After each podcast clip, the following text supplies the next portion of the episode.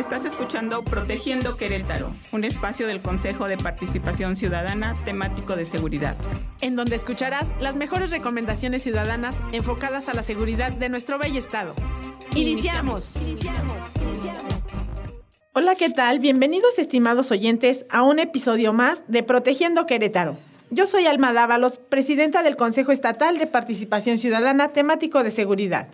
Nos encontramos en un episodio más donde hablaremos de otra acción importante para preservar la seguridad del Estado. En esta acción, un pilar indispensable es el elemento policial, que no solo apoyará en momento de riesgo, sino que estará también previniendo situaciones delictivas y estará conectado con demás autoridades, naciendo así la acción Los Policías Queretanos Sirven y Protegen a su Comunidad. Para platicar sobre esta acción, nos acompaña el licenciado Juan Luis Ferrusca Ortiz, Secretario de Seguridad Pública del municipio de Querétaro. Bienvenido, licenciado. Muchas gracias, Alma. Muchas gracias por la invitación. Con mucho gusto, licenciado. Mire, ahondando ya en el tema, para entender más sobre esta acción, ¿nos podría comentar qué es un policía de proximidad? Sí, claro que sí. Bueno, eh, creo que tenemos que remitirnos un poquito a la historia de cómo se crea el modelo de la policía de proximidad y sobre todo también el modelo de la justicia cívica oral. En Querétaro, las políticas públicas nacen a partir del Consejo Estatal de Seguridad. El Consejo Estatal de Seguridad lo encabeza nuestro señor gobernador Francisco Domínguez, los presidentes de los dieciocho municipios, parte del gabinete de, del señor gobernador y otras instituciones eh, federales. En conjunto, todos ellos forman el Consejo Estatal de Seguridad, en donde precisamente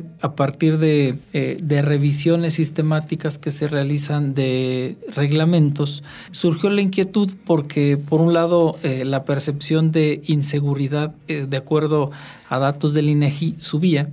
Decíamos que qué se puede hacer para que mejore la percepción de, de seguridad y a la vez que haya más acercamiento con los ciudadanos, porque una pieza clave de este gobierno, tanto estatal como municipal, respectivamente de nuestro gobernador Pancho Domínguez y del presidente Luis Nava, es un gobierno humanista, un gobierno cercano con los ciudadanos. Y eh, vimos precisamente eh, como que un campo de oportunidad en el modelo de justicia cívica oral. Se, hizo, se hicieron revisiones de todos los reglamentos municipales de justicia administrativa.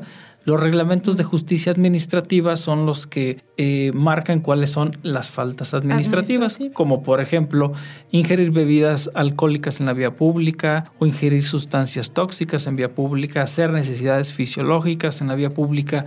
Todas estas cosas constituyen un, una falta administrativa.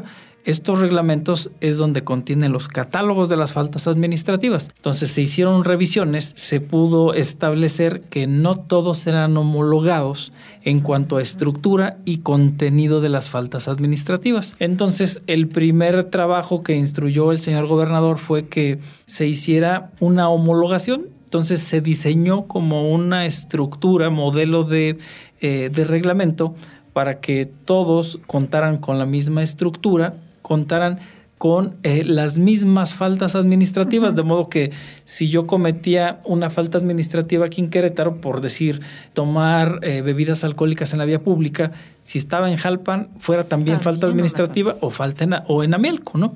Entonces, de, to- de modo tal que se homologaron diecisiete faltas administrativas y el compromiso de todos los alcaldes o presidentes municipales fue echar a andar su reglamento y que todos los reglamentos previeran las diecisiete faltas administrativas. Así se hizo y tenemos como resultado que todos los cabildos aprobaron ya este modelo de reglamento con esas mismas diecisiete faltas. Entonces, ese fue un primer aspecto. El segundo aspecto fue capacitar a todos los a todos los operadores, que es a los jueces, a su personal de los juzgados cívicos, ajá, y a los policías, para que ahora supieran cómo era la normatividad, qué eh, faltas se sancionaban, esas diecisiete cuando menos, que ajá, pueden ser más, pero las más recurrentes eran las diecisiete que mencionamos, y se estableció un sistema de, eh, de desahogo del procedimiento de forma oral. Es decir, que cuando llega una persona que es detenida a un juzgado cívico porque cometió una falta administrativa, se hace un procedimiento de oralidad para poderle imponer una sanción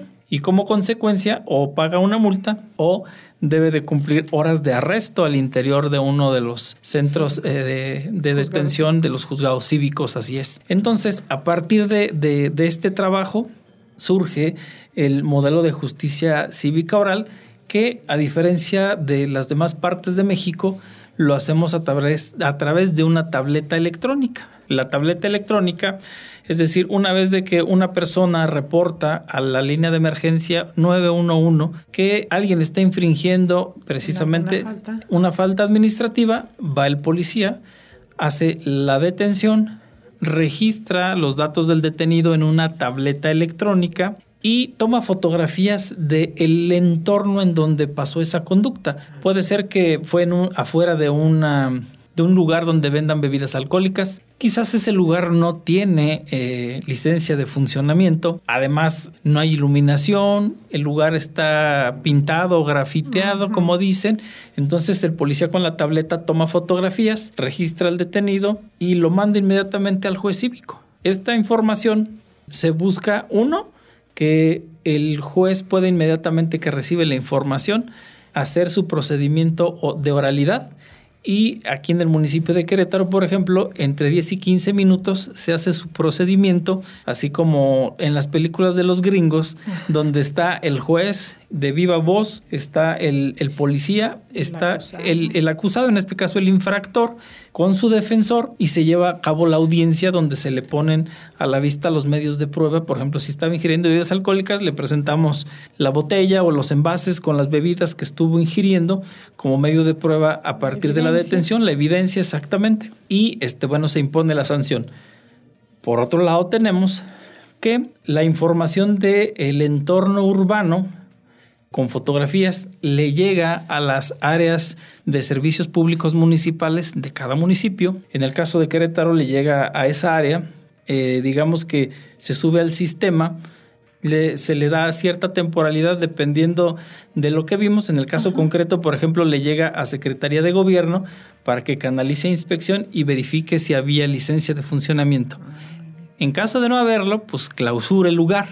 Número dos, le llega a servicios públicos municipales, manda a pintar y manda a instalar la luminaria. Entonces, con esto deshabilitamos un lugar donde había recurrentemente faltas administrativas y pudiera eventualmente ocurrir delitos porque no hay luz, porque el entorno eh, propicia inseguridad y porque a lo mejor la persona que estaba alcoholizada dejó de tomar alcohol o ya no tenía y pues necesitaba más dinero, robó a alguien que pasaba por el lugar. Entonces, de una falta administrativa nos Se puede generar otras tantas. Nos, nos podemos derivar a delitos. Entonces, este modelo, entonces, dado este modelo, ¿qué es lo que tenemos?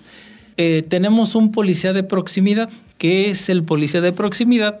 El policía de proximidad aquí en Querétaro es aquel policía que con sus acciones mejoran el tejido y el entorno social.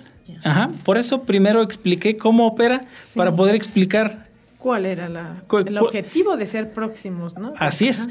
Entonces, el policía en Querétaro eh, tiene eh, la finalidad, pues, es generar acciones que con ello modifiquen el entorno y generen también tejido social, como el ejemplo que acabamos de, de, de señalar. Eso es un policía de proximidad aquí en Querétaro. Ay, excelente. Licenciado, ¿cuáles son pues las funciones que tiene un policía, este modelo policial que, del que tanto se habla en nuestro estado? ¿Cuál es en sí la función del policía?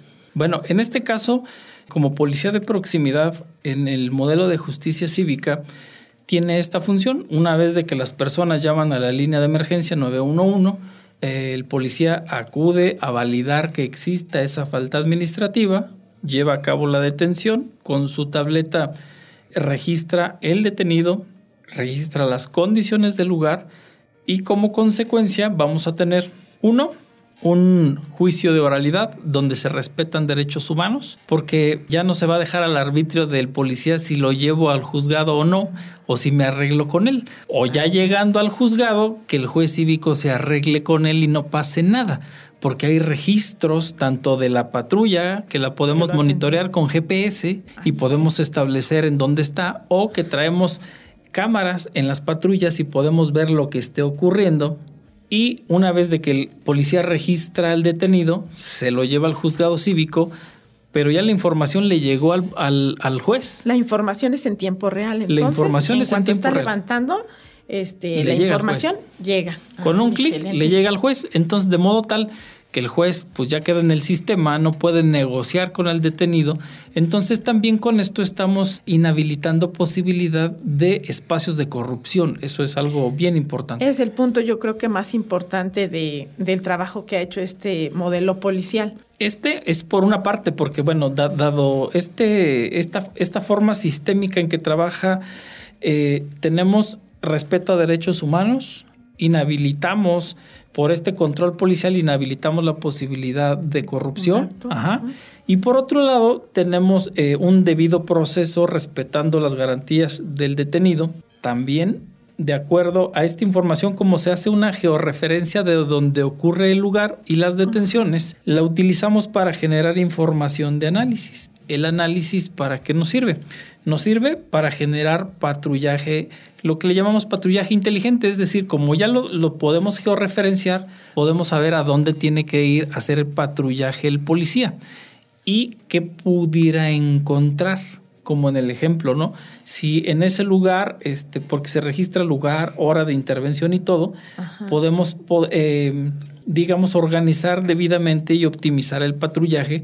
Y no nada más a ver a dónde vas, sino no, vas a esta zona donde estamos registrando que ocurren estos eventos y entonces se genera una verdadera prevención con ese patrullaje. Definitivamente. La otra parte es de que esta información se la mandamos a las áreas de prevención. Las áreas de prevención recaban y también cruzan esta información. En el caso del municipio de Querétaro, por ejemplo, esta información de en dónde estaban ocurriendo las faltas administrativas la comenzamos a atender a través de un programa de prevención que se denomina aquí en el municipio de Querétaro Acciones Prevenir. Uh-huh. Y eh, pudimos establecer con información cruzada de dónde se cometen delitos, dónde hay faltas administrativas y qué tipo de eventos ocurren en el entorno.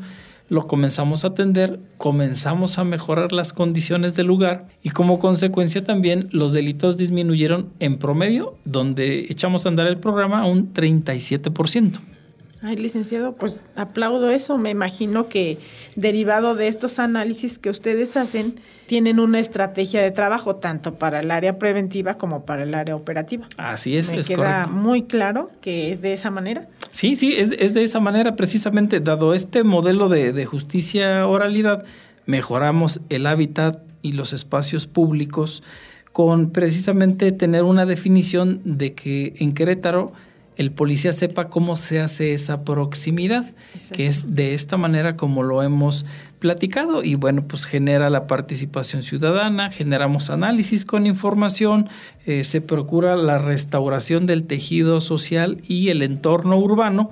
Y bueno, con esto generamos patrullaje inteligente, programas de prevención y se rehabilita el entorno urbano. Excelente, me imagino. Y bueno, también resalto mucho que esto ha generado más confianza en la ciudadanía, en, en la imagen del policía. Claro, porque se, se comenzó a asociar que cuando llamaba y hacía un reporte, había uno, atención inmediata. Sí. Dos, se mejora el entorno donde vive. Entonces, esta es parte de la participación ciudadana. La otra es la participación ciudadana en los programas de prevención. Entonces, claro, esto genera acercamiento de los ciudadanos con eh, los servidores públicos de la Secretaría de Seguridad, en este caso áreas de prevención, los policías de proximidad, uh-huh, y comienzan también a generar redes ciudadanas para poder atender la problemática que se suscita en materia de seguridad en su colonia. Licenciado, por parte de las instituciones que atienden este, servicios municipales, inspección, ¿hay algún compromiso entonces con, con la Secretaría de Seguridad Ciudadana? ¿Un compromiso de poner las luminarias, de enfocarse a esos aspectos que ustedes están marcando una vez que están en los lugares donde hay la necesidad? ¿Hay un compromiso? Sí, claro. ¿De inspección? ¿Tienes que ir a inspeccionar? ¿Tienes que hacerlo? Claro, porque una vez que se creó este software, este software lo construimos con eh, precisamente derivado de la resolución del Consejo Estatal de Seguridad. Se comenzó a trabajar en coordinación y equipo con el C Q C I A S, que tiene su área donde participamos todos los que tenemos áreas de informática, y se genera ese desarrollo para las tabletas. Entonces, ya que tuvimos este desarrollo con el que funcionan las tabletas, como le, como le denominan eh, los que saben de estas cosas de desarrollo, hicimos un bus de integración, le llaman ellos, que no es otra cosa como que tienes un desarrollo tú, nosotros a nivel municipal tenemos otro desarrollo, ¿cómo lo podemos embonar? Bien. Para que trabajen esos dos desarrollos. Entonces, cuando mandamos desde el desarrollo de la tableta la información a nuestro desarrollo, ingresa en un programa en donde va haciendo, digamos, como que un reporte para cada área. Es decir, Exacto. en este caso, en el ejemplo que yo ponía, se genera un reporte para eh, inspección, se genera reporte para que atiendan la luz, el área de servicios públicos municipales, la dirección de alumbrado, y por otro lado, eh, para que atienda, por ejemplo, la delegación y vaya y pinte el graffiti. Entonces, una vez de que ellos ya tienen su orden de servicio, tienen una temporalidad para atenderlo, Ajá. y una vez de que lo atienden, ya dan de baja con un, eh, pues con un comprobable, eh, con un, este, con información o fotografía de que quedó reparado o quedó rehabilitado el espacio, Ajá. y con eso dan de baja ese, pues, es, es, es, información es, para quien le corresponde es correcto. hacer el trabajo. Licenciado, y los policías, los policías, usted tiene seguramente acercamiento con todos, los, por lo menos los que están a su cargo. ¿Ellos cómo se sienten ahora con este nuevo modelo policial? ¿A ellos cómo les ha caído? Claro, bueno, eh, creo que en general la tecnología eh, llegó a, a todos, a nuestros hijos, a nuestros hogares, sí, claro. y comenzó a cambiarnos la vida.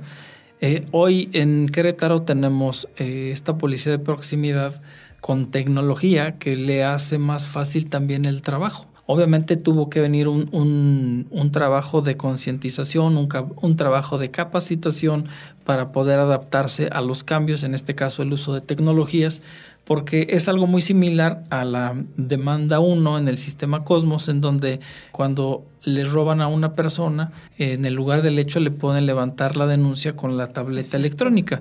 Esto es lo mismo, pero ahora en la parte de las faltas administrativas con la justicia cívica oral. Entonces, ya poco a poco nos damos cuenta que la tecnología es, un, eh, es una herramienta que nos permite recopilar información, eh, hacer la vida del funcionario más fácil más porque agilito. es más rápido. Y, por ejemplo, hoy el policía también en su patrulla trae un G P S donde eh, en cualquier momento podemos saber en dónde se encuentra el policía. Lleva video a bordo de la patrulla y de modo tal que nosotros podamos estar observando lo que transmite durante su recorrido o si hay alguna irregularidad a bordo de la patrulla, porque tenemos audio y video. Entonces, si una persona denuncia a esos policías, podemos con las cámaras verificar lo ocurrido y constatar lo que dice el ciudadano o constatar lo que dicen los policías, porque siempre tenemos esas dos caras de la moneda. Pues excelente, un punto más a, a la confianza, un punto claro. más, licenciado. Eh, bueno, pues ya nos quedó muy claro cómo funciona este sistema de justicia cívica oral. Eh, licenciado, eh, ¿qué resultados positivos ha, ha dado en la ciudadanía? ¿Ustedes han tenido sí más acercamiento registrado de la, de la ciudadanía? Aparte de las llamadas nueve uno uno, ¿hay, ¿hay personas que se acercan con la confianza al policía en calle? Bueno, en general hay, y nosotros siempre hemos promovido el uso de la línea de emergencia, la denuncia, porque las policías trabajan con información. No habiendo información, no sabemos lo que ocurre, por tanto no sabemos a dónde ir, cómo trabajar con el ciudadano, cómo hacer ese patrullaje optimizado, inteligente, como lo comenté, y tampoco sabemos dónde el espacio urbano hay que rehabilitarlo. Entonces, eh, este trabajo, bueno, pues va de la mano con los programas de prevención. Este es un trabajo veinticuatro siete. Los, hay acompañamiento de trabajos de las otras áreas de prevención, de las tecnologías. Y esto nos trae como consecuencia, eh, con la última medición, por ejemplo, que hizo el INEGI acerca de la percepción sobre seguridad, eh, la consecuencia fue que en el último semestre que hubo esta evaluación por parte de INEGI, señala que en el Querétaro y el área metropolitana la percepción de inseguridad mejoró casi trece puntos. Sí. Entonces, eso para nosotros es alentador, lo cual quiere decir, uno, que se refuerza la confianza de la policía con los ciudadanos y que los ciudadanos eh, van a estar observando que se mejora el entorno urbano donde viven y por consecuencia va a seguir habiendo reportes, seguirá habiendo participación ciudadana y pues la retribución es mejorar Mejor. su espacio. Por eso el policía de proximidad en Querétaro es aquel que impacta en su entorno urbano y genera un tejido social. Pues precisamente lo en esta ocasión lo invitamos a usted con este tema porque sabemos que eh, precisamente el municipio de Querétaro tiene lo, el mejor puntaje en, en esa área, en, en el área de, de los policías sirven y protegen a, a su comunidad, y eso es digno de felicitarlo, licenciado, de reconocerlo. Muchas felicidades. Muchas que gracias. Es satisfactorio sus resultados. Para concluir, licenciado, ¿nos podría dar algunas Eh, recomendaciones para la ciudadanía, solo para forzo, fortalecer el tema de la cultura de la legalidad? Claro que sí. Bueno, primero eh, invitarlos a que hagan las llamadas a la línea de emergencia, que hagan llamadas de manera responsable, Sobre porque todo. bueno, eh, mientras hacen un, el uso de la línea, eh, si no es una eh, emergencia, alguien sí puede estar ocupando o una patrulla, una ambulancia, bomberos o protección civil y poner en riesgo la vida o patrimonio de las demás personas. Entonces, por ello es pedir uso responsable de la línea de emergencia, eh, reportar cualquier eh, cosa irregular que puedan observar. Es decir, si observan alguna persona que porte un arma de fuego, un arma blanca en la calle o que hace detonaciones, Eh, si observan alguna actividad irregular, es decir, que a lo mejor ellos vean que hay una persona cerca de su casa que no vive en esa colonia, que está observando al interior de los carros o al interior de los domicilios, se les hace sospechoso, lo pueden reportar, o bien si tienen algún vecino que llegue a vivir al lugar en donde el vecino evidentemente llegó a rentar, entran y salen a muchas horas del día, eh, tapan los vidrios para que no se observe hacia adentro, a veces lo hacen con papel periódico o algún Ajá. otro tipo de artefacto con el que puedan cubrir, que regularmente pueden ser personas del sexo masculino con muchos vehículos que llegan a vivir en un Ajá. mismo domicilio, Eh, y, y generan actividad inusual, entradas y salidas a distintas horas del día, de la noche, la madrugada, o eh, que de la casa eh, llegan olores como a químicos, olores extraños, uh-huh. pudiera ser que pudieran estar elaborando alguna este, sustancia Droga. tóxica, o bien que sirva para resguardar algún hidrocarburo o algún otro tipo de químico. Entonces, por eso es bien importante, uno, o que nos llamen a la línea de emergencia. Dos, si no es así porque eh, tienen cierto temor, lo sí. pueden hacer a través de la línea cero ochenta y nueve, que es para realizar denuncias anónimas, y ellos eh, dan todos los datos, no tendrán que requerirles su nombre ni su domicilio, basta con que digan el tipo de reporte, nosotros vamos y corroboramos la información, y bueno, con esto contribuimos también a seguir defendiendo Querétaro, a seguir defendiendo nuestra ciudad, y bueno, pues a, a, a nuestra comunidad. Es parte de lo que podemos hacer, llamar a la línea de emergencia o al cero ochenta y nueve, o bien también integrarse a cualquiera de los programas de prevención, de prevención. Eh, o las redes ciudadanas que estamos formando para poder compartirnos información, saber qué estamos haciendo en su colonia, en su localidad, para contribuir y mejorar el tejido social y el entorno donde viven. Que sin duda nos beneficia a todos. Nos beneficiará sí. a todos. Pues excelente su participación, licenciado. Pues le damos las gracias al licenciado Juan Luis Ferrusca Ortiz, secretario de Seguridad Pública Municipal de Querétaro, por acompañarnos el día de hoy. Gracias por su tiempo y por compartirnos esta muy valiosa información, licenciado. Muchas gracias. No, pues gracias, agradecerte a ti, Alma, y al Consejo de Participación Ciudadana Temático de Seguridad. Y pues eh, recordar que la seguridad la hacemos todos, la hacemos todos, que podamos participar y contribuir para mejorar nuestra ciudad. Muchas gracias. A usted. Y a quienes nos escuchan, no olviden que un Querétaro seguro es trabajo de todas y todos. Así que te invitamos a que te sigas informando en la página oficial diez por ciento punto c e s q punto gob punto m x y por supuesto en este espacio digital en nuestras próximas entregas. Tengan todos bonito día y nos escuchamos en el siguiente episodio de Protegiendo Querétaro. Muchas gracias. Escuchaste Protegiendo Querétaro, un podcast del Consejo de Participación Ciudadana Temático de Seguridad. Comparte con más ciudadanos y ayuda en la construcción de un Querétaro más seguro. Encuentra nuestras actividades en la página oficial de Facebook del Centro Estatal de Participación Ciudadana de Querétaro.